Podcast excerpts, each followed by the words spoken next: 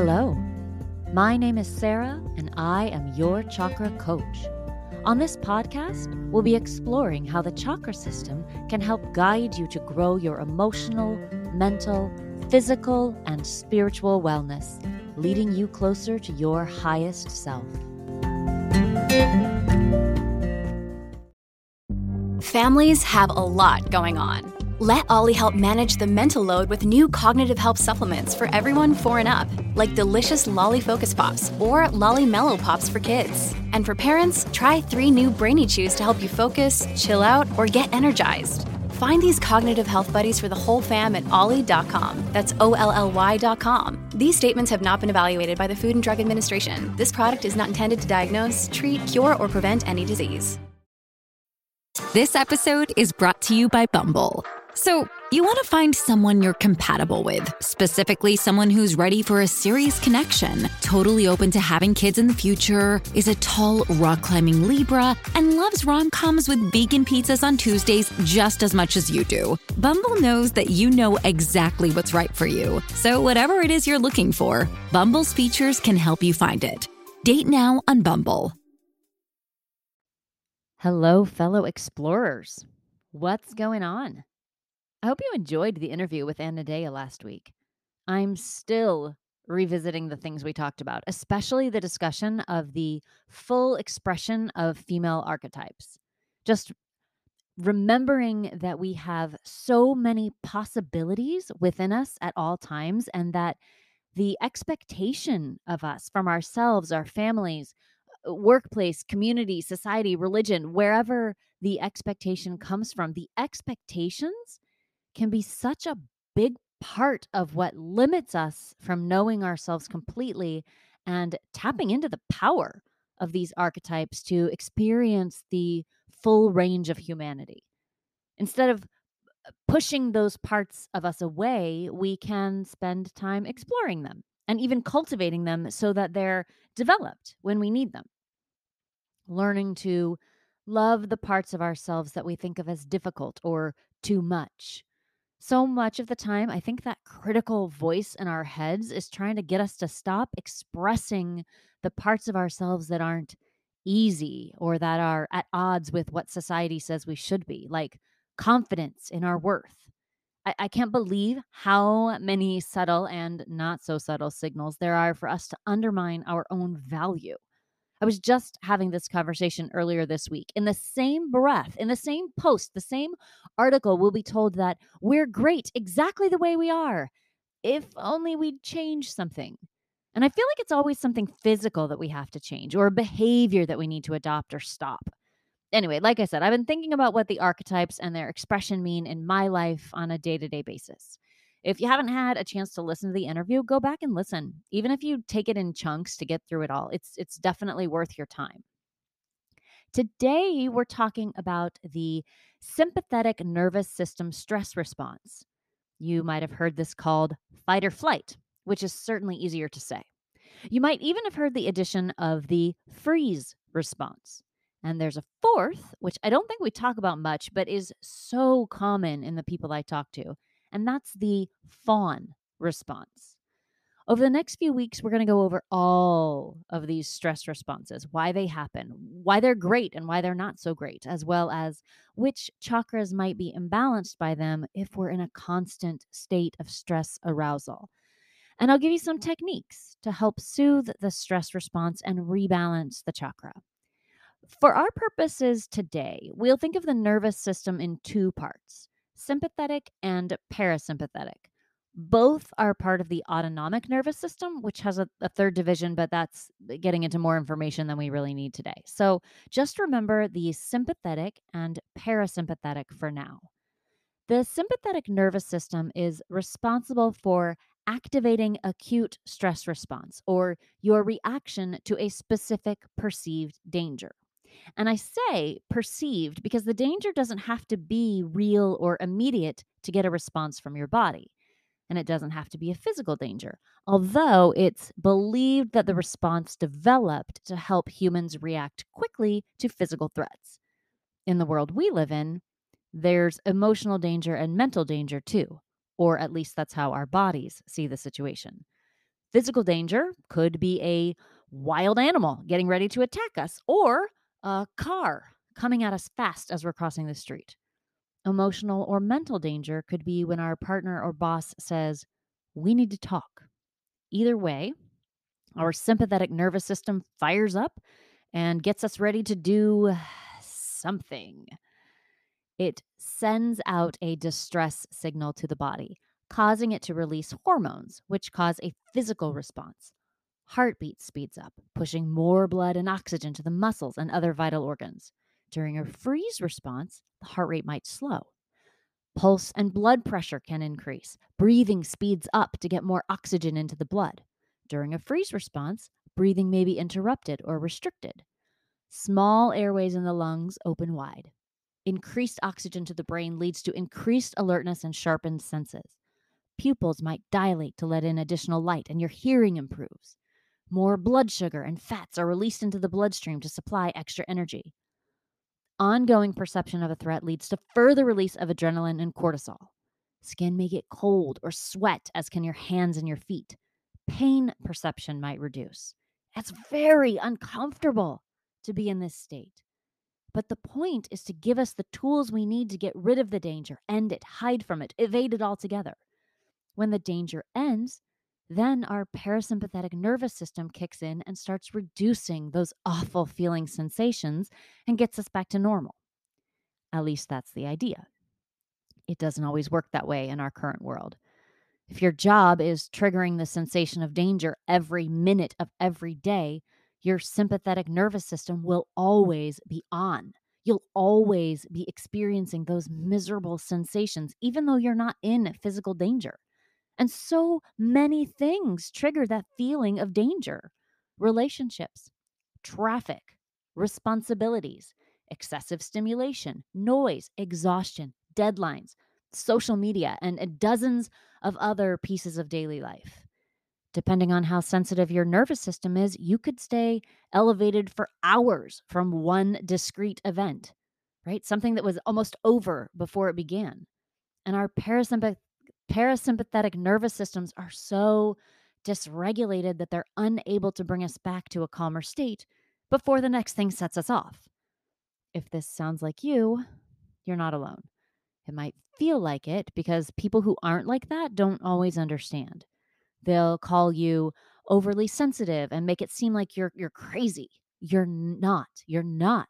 You're well within the spectrum of normal, and being highly sensitive isn't a bad thing anyway.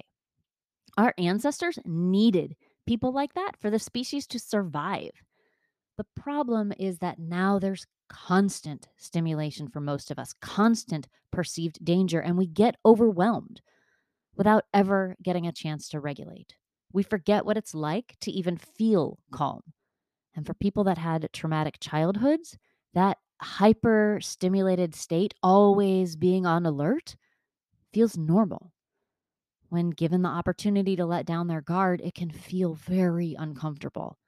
I see time and time again people in this situation recreating drama and trauma in their adult lives because having their sympathetic nervous system constantly in overdrive feels right. But it's damaging their bodies and their minds and it's hurting them in all sorts of ways. Anyway, that might have been a bit of a side road, but I, I think it's important to talk about it. I always knew I was highly sensitive to noise and commotion, but I never had the language to talk about it or understand it. So when I was given the language, gifted the language, it made so much sense. And I was able to stop seeing myself as weird or an anomaly and start understanding that it was just how my body and brain function. More importantly, I was able to take some steps to regulate it, which I still do every day. So, once that sympathetic response is activated, we have a few different options, like I said earlier. Which one we choose can be based on the specific threat, cultural programming, past experiences, genetic knowledge, and more, or a combination of, of any of those or all of those. Our choices are fight, flight, freeze, or fawn.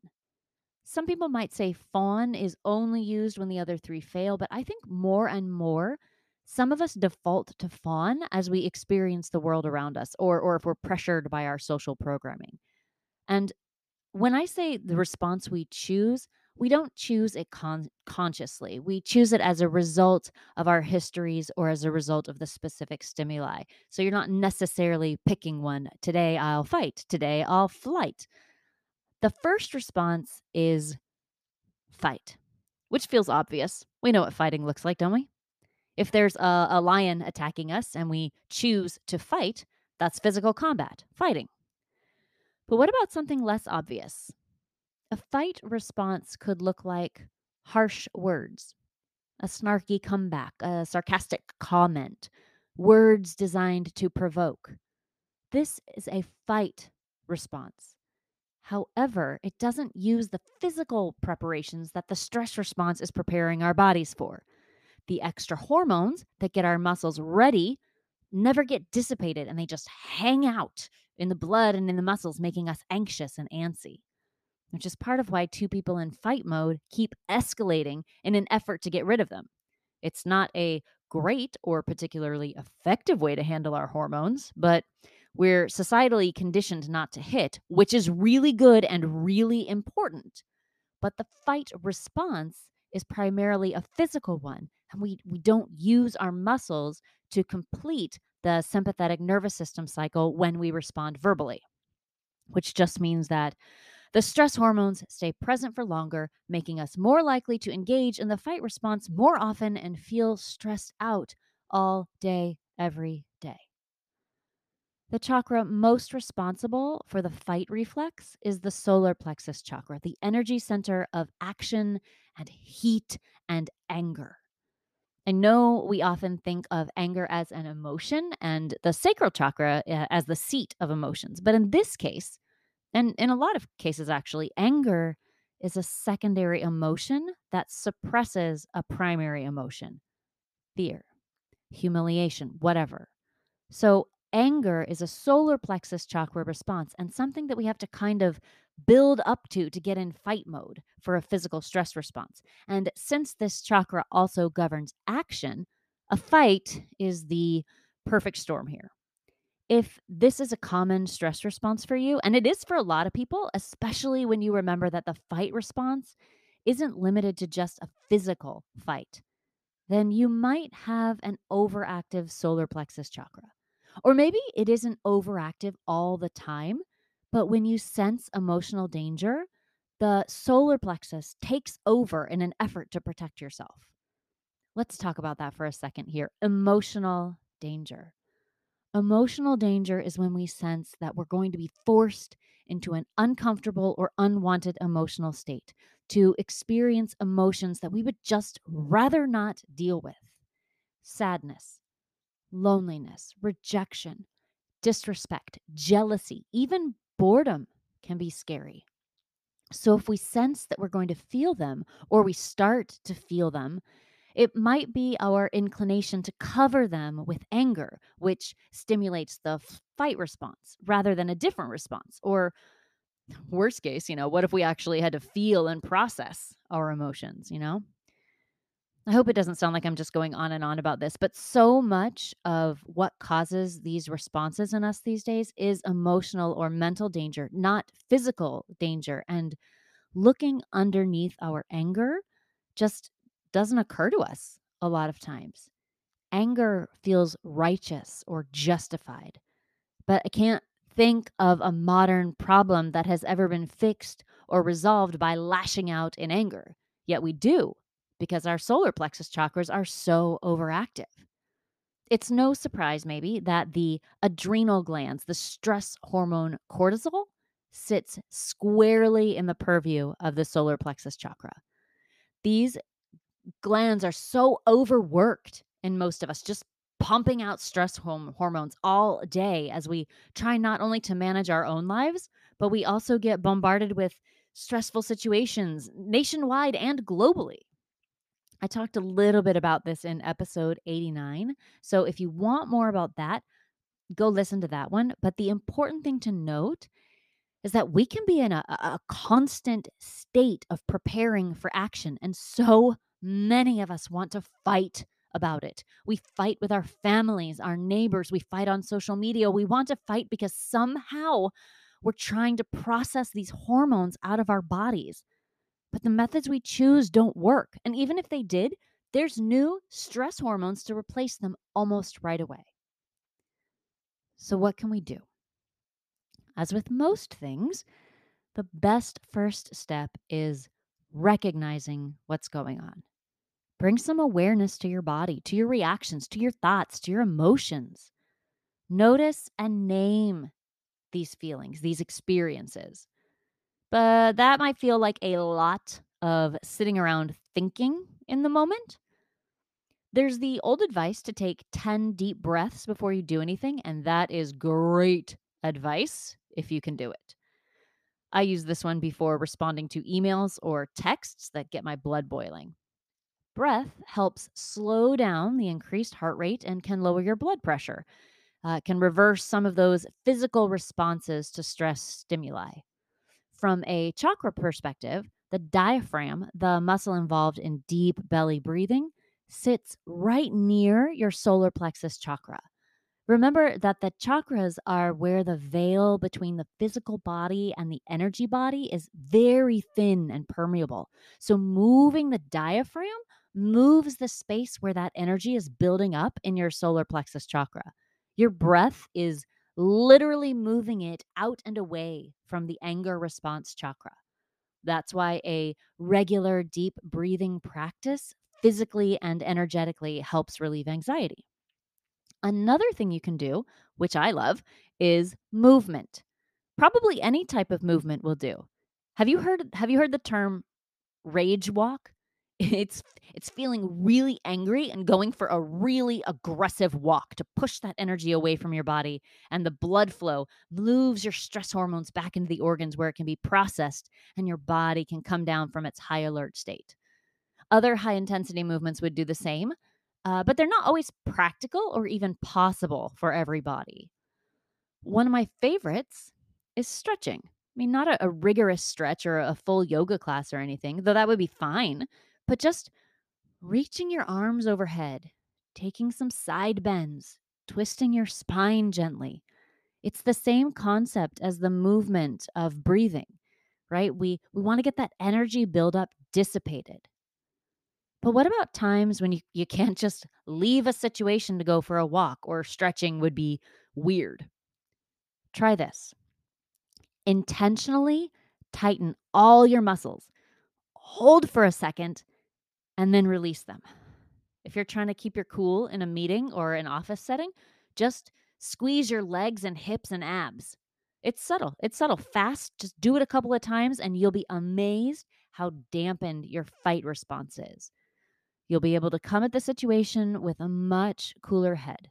Plus, your body will feel better, less anxious, less of that general misery that accompanies a release of stress hormones that aren't dealt with. Again, because we're working with the solar plexus chakra here, it's action, it's releasing the pressure in that part of your body. Combine these in the moment techniques with regular solar plexus chakra care, and you can reduce the fight response in yourself, or at the very least, have a little more control over when you use it rather than it being sort of a, a knee jerk reaction to whatever's happening. Chakra work lets us design our inner world and therefore how we go through our outer world. And most of us don't find that fighting, physically or with words, helps our problems go away. It makes them a lot worse a lot of the time. But at least if we know it's a natural response with a long evolutionary history, we can stop adding to our discomfort by beating ourselves up over it. Sometimes just knowing what's happening can make an enormous difference.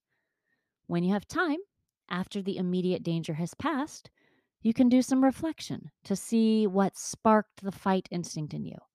And life will be a lot better and easier if we're not also trying to repair the damage we've done to ourselves and our relationships by responding with aggression. And by seeing and addressing any root cause of the solar plexus response, we'll be feeling and processing our emotions in a healthy way that can reduce the chronic stress we're all under. Okay, I know it was a long one today. a long time to listen to me talk, but I'm I'm so very very grateful that you're here and that you're healing. That we're healing together because you you got to know I'm not immune to any of this stuff. Over the next few weeks, we'll cover the other stress responses flight, freeze, and fawn. So if you didn't hear yourself in this episode, don't worry, I got you. You're coming up. As a reminder, my seven day chakra manifesting course is on my website, yourchakracoach.com, if you're interested in that.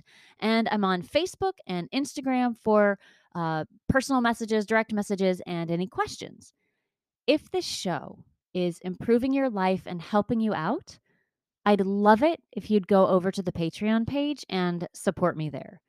You can find bonus videos, meditations, yoga poses for the chakras, and some other things. And it really, really does help me keep bringing this show to you every week.